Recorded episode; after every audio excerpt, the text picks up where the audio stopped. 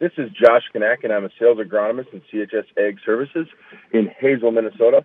We're pleased to bring you this update from the Red River Farm Network. CHS Ag Services providing solutions for your success.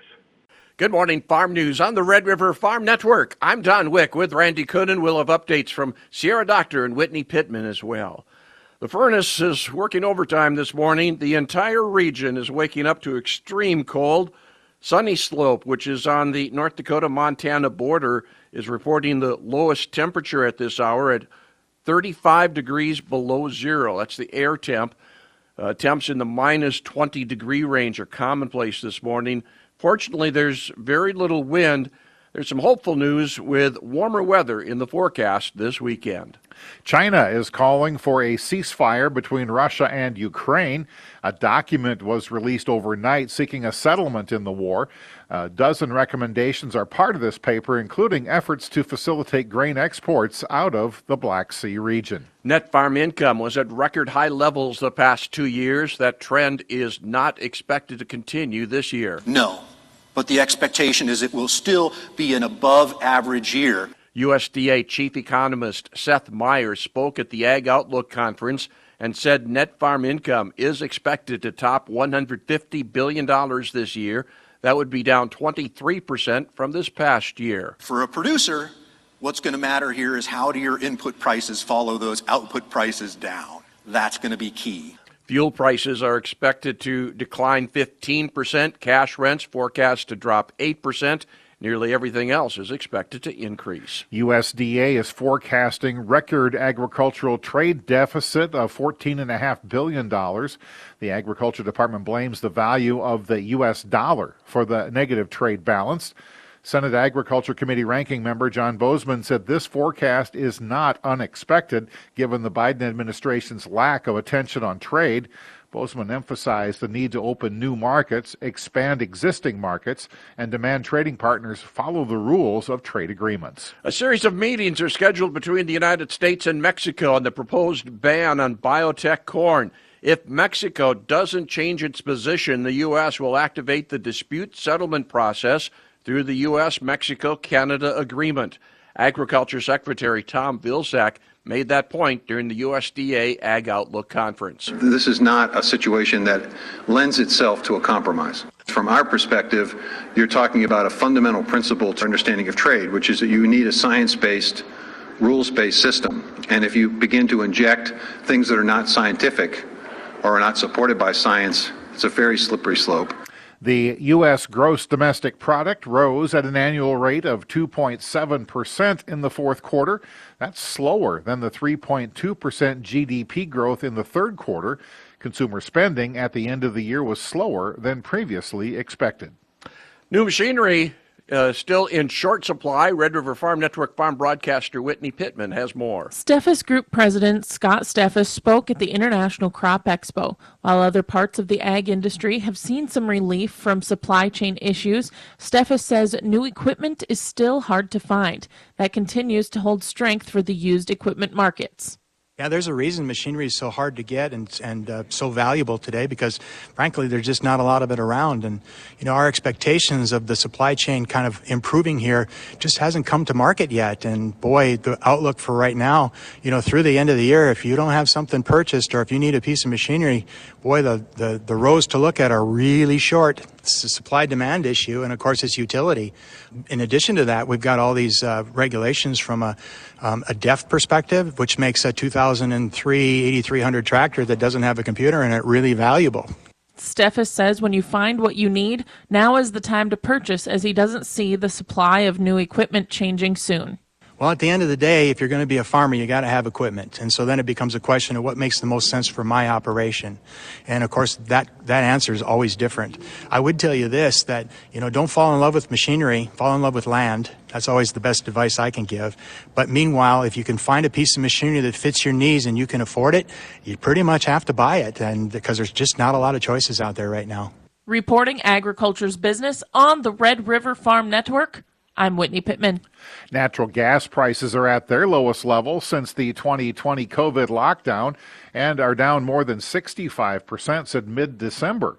Industry analysts expect natural gas companies are dealing with surplus supplies and are expected to cut production this year. Reporting agriculture's business, you're listening to the Red River Farm Network. Farm news on the Red River Farm Network. The U.S. Chamber of Commerce and a coalition of business groups from Kentucky are suing the Biden administration over the new Waters of the United States rule.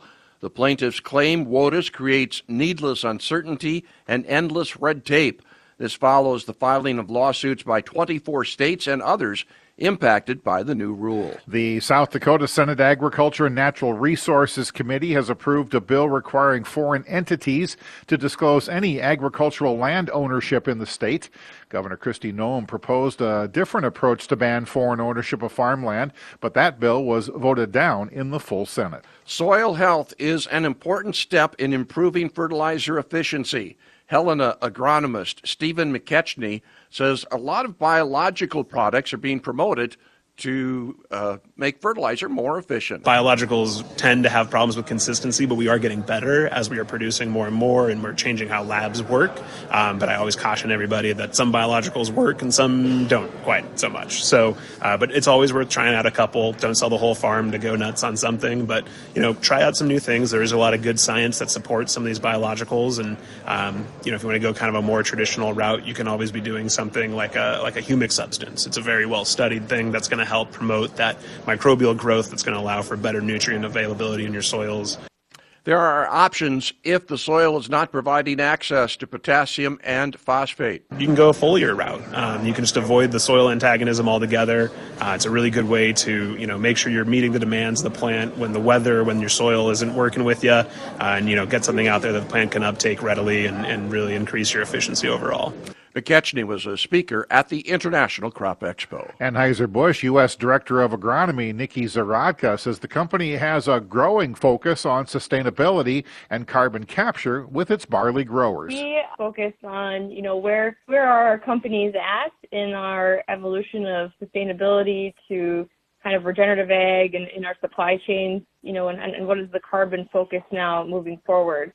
Um, you know, so we talked a lot about each of our uh, individuals, companies, kind of sustainability goals, where we're at today, and then how will we evolve now into, you know, capturing carbon, working on scope one, two, and three, and, and how do growers play a part in that. So, you know, really for me, being the ag director, we work with direct growers that supply us with barley, rice, and hops Carbon programs are becoming a more common practice for farmers, but there's still kinks to be worked out. Our focus is really on how, how do we partner with our growers to have a reduction program in carbon. So mostly around reductions or additions to practices that are happening now. And, you know, the great part was you know, a lot of practices are already happening. You know, there's there's a lot of soil health, a lot of pride that goes into soil health today on the farm.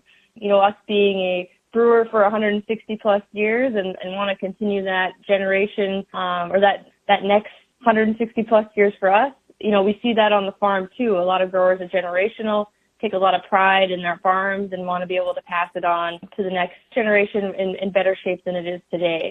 Nearly 30 lawsuits have been filed across the country claiming crop protection companies and ag retailers pay distributors to reduce competition by preventing the sale of generic ag chem products.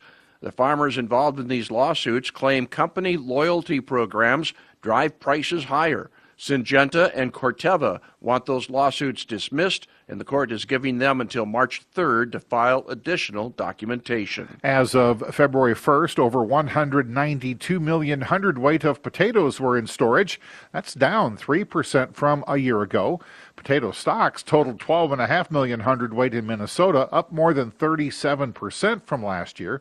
In North Dakota, stocks were up less than 1% from last year, totaling 13.2 million hundredweight.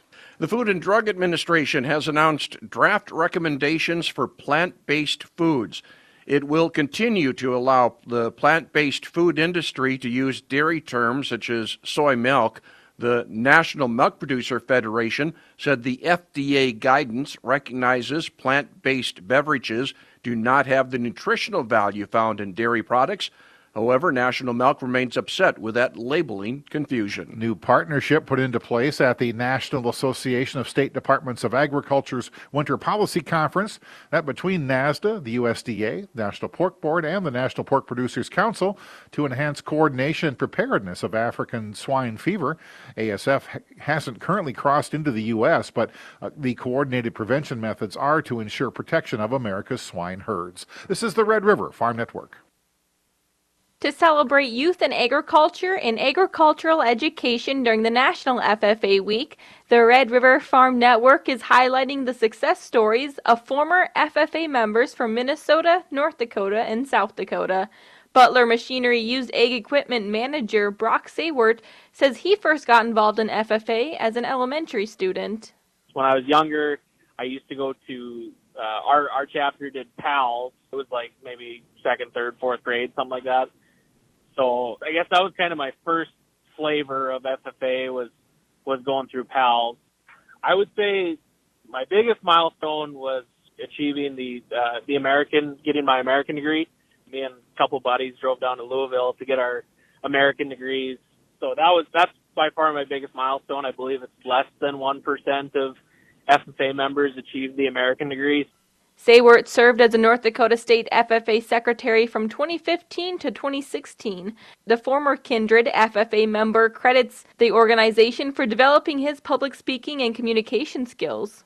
I think every day I use skills that I learned in, in FFA. I've definitely used it in my career. I was involved in the agricultural sales CDE what I do today is, is, I work on the sales side of our business at Butler. I mean, I'm using that portion every day. I, I learn leadership skills and, and how to how to be a an effective communicator through workshops and even facilitating when I was a state officer. So so I, I put those things to use I would say every day in my in my personal and my professional life. I have a lot of my success professionally today that I can attribute to my time spent in, in FFA.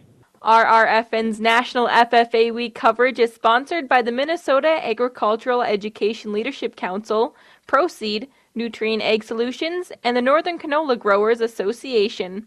Follow RRFN's National FFA Week coverage on Twitter at RRFN and Facebook. Reporting Agriculture's Business. I'm Sierra Doctor on the Red River Farm Network. Checking those markets, we've got a little red on the screen this morning, at least for wheat. We're down six and a half for Minneapolis May wheat, eight ninety seven and a half. July down six and three quarters. Chicago wheat for May down ten and a quarter. Hard red winter wheat, same contract, down ten and a half. May corn down two and three quarter cents, six fifty six and a half. New crop corn unchanged. Soybeans five and three quarter cents to the plus side for March at fifteen forty. And for the new crop contract, we're down one and three quarter cents. As we check in on the farm calendar, of course, uh, still following that USDA Outlook uh, conference going on today. Uh, closer to home, the University of Minnesota Extension has their small grain update meetings. Uh, there's a session this morning in Benson at uh, McKinney's on the south side. That's a 10 o'clock start. Also, as we look to the farm calendar, Land O'Lakes has its annual meeting on tap. That will begin Tuesday of next week. They're meeting in San Antonio. Have a great day. This is the Red River Farm Network.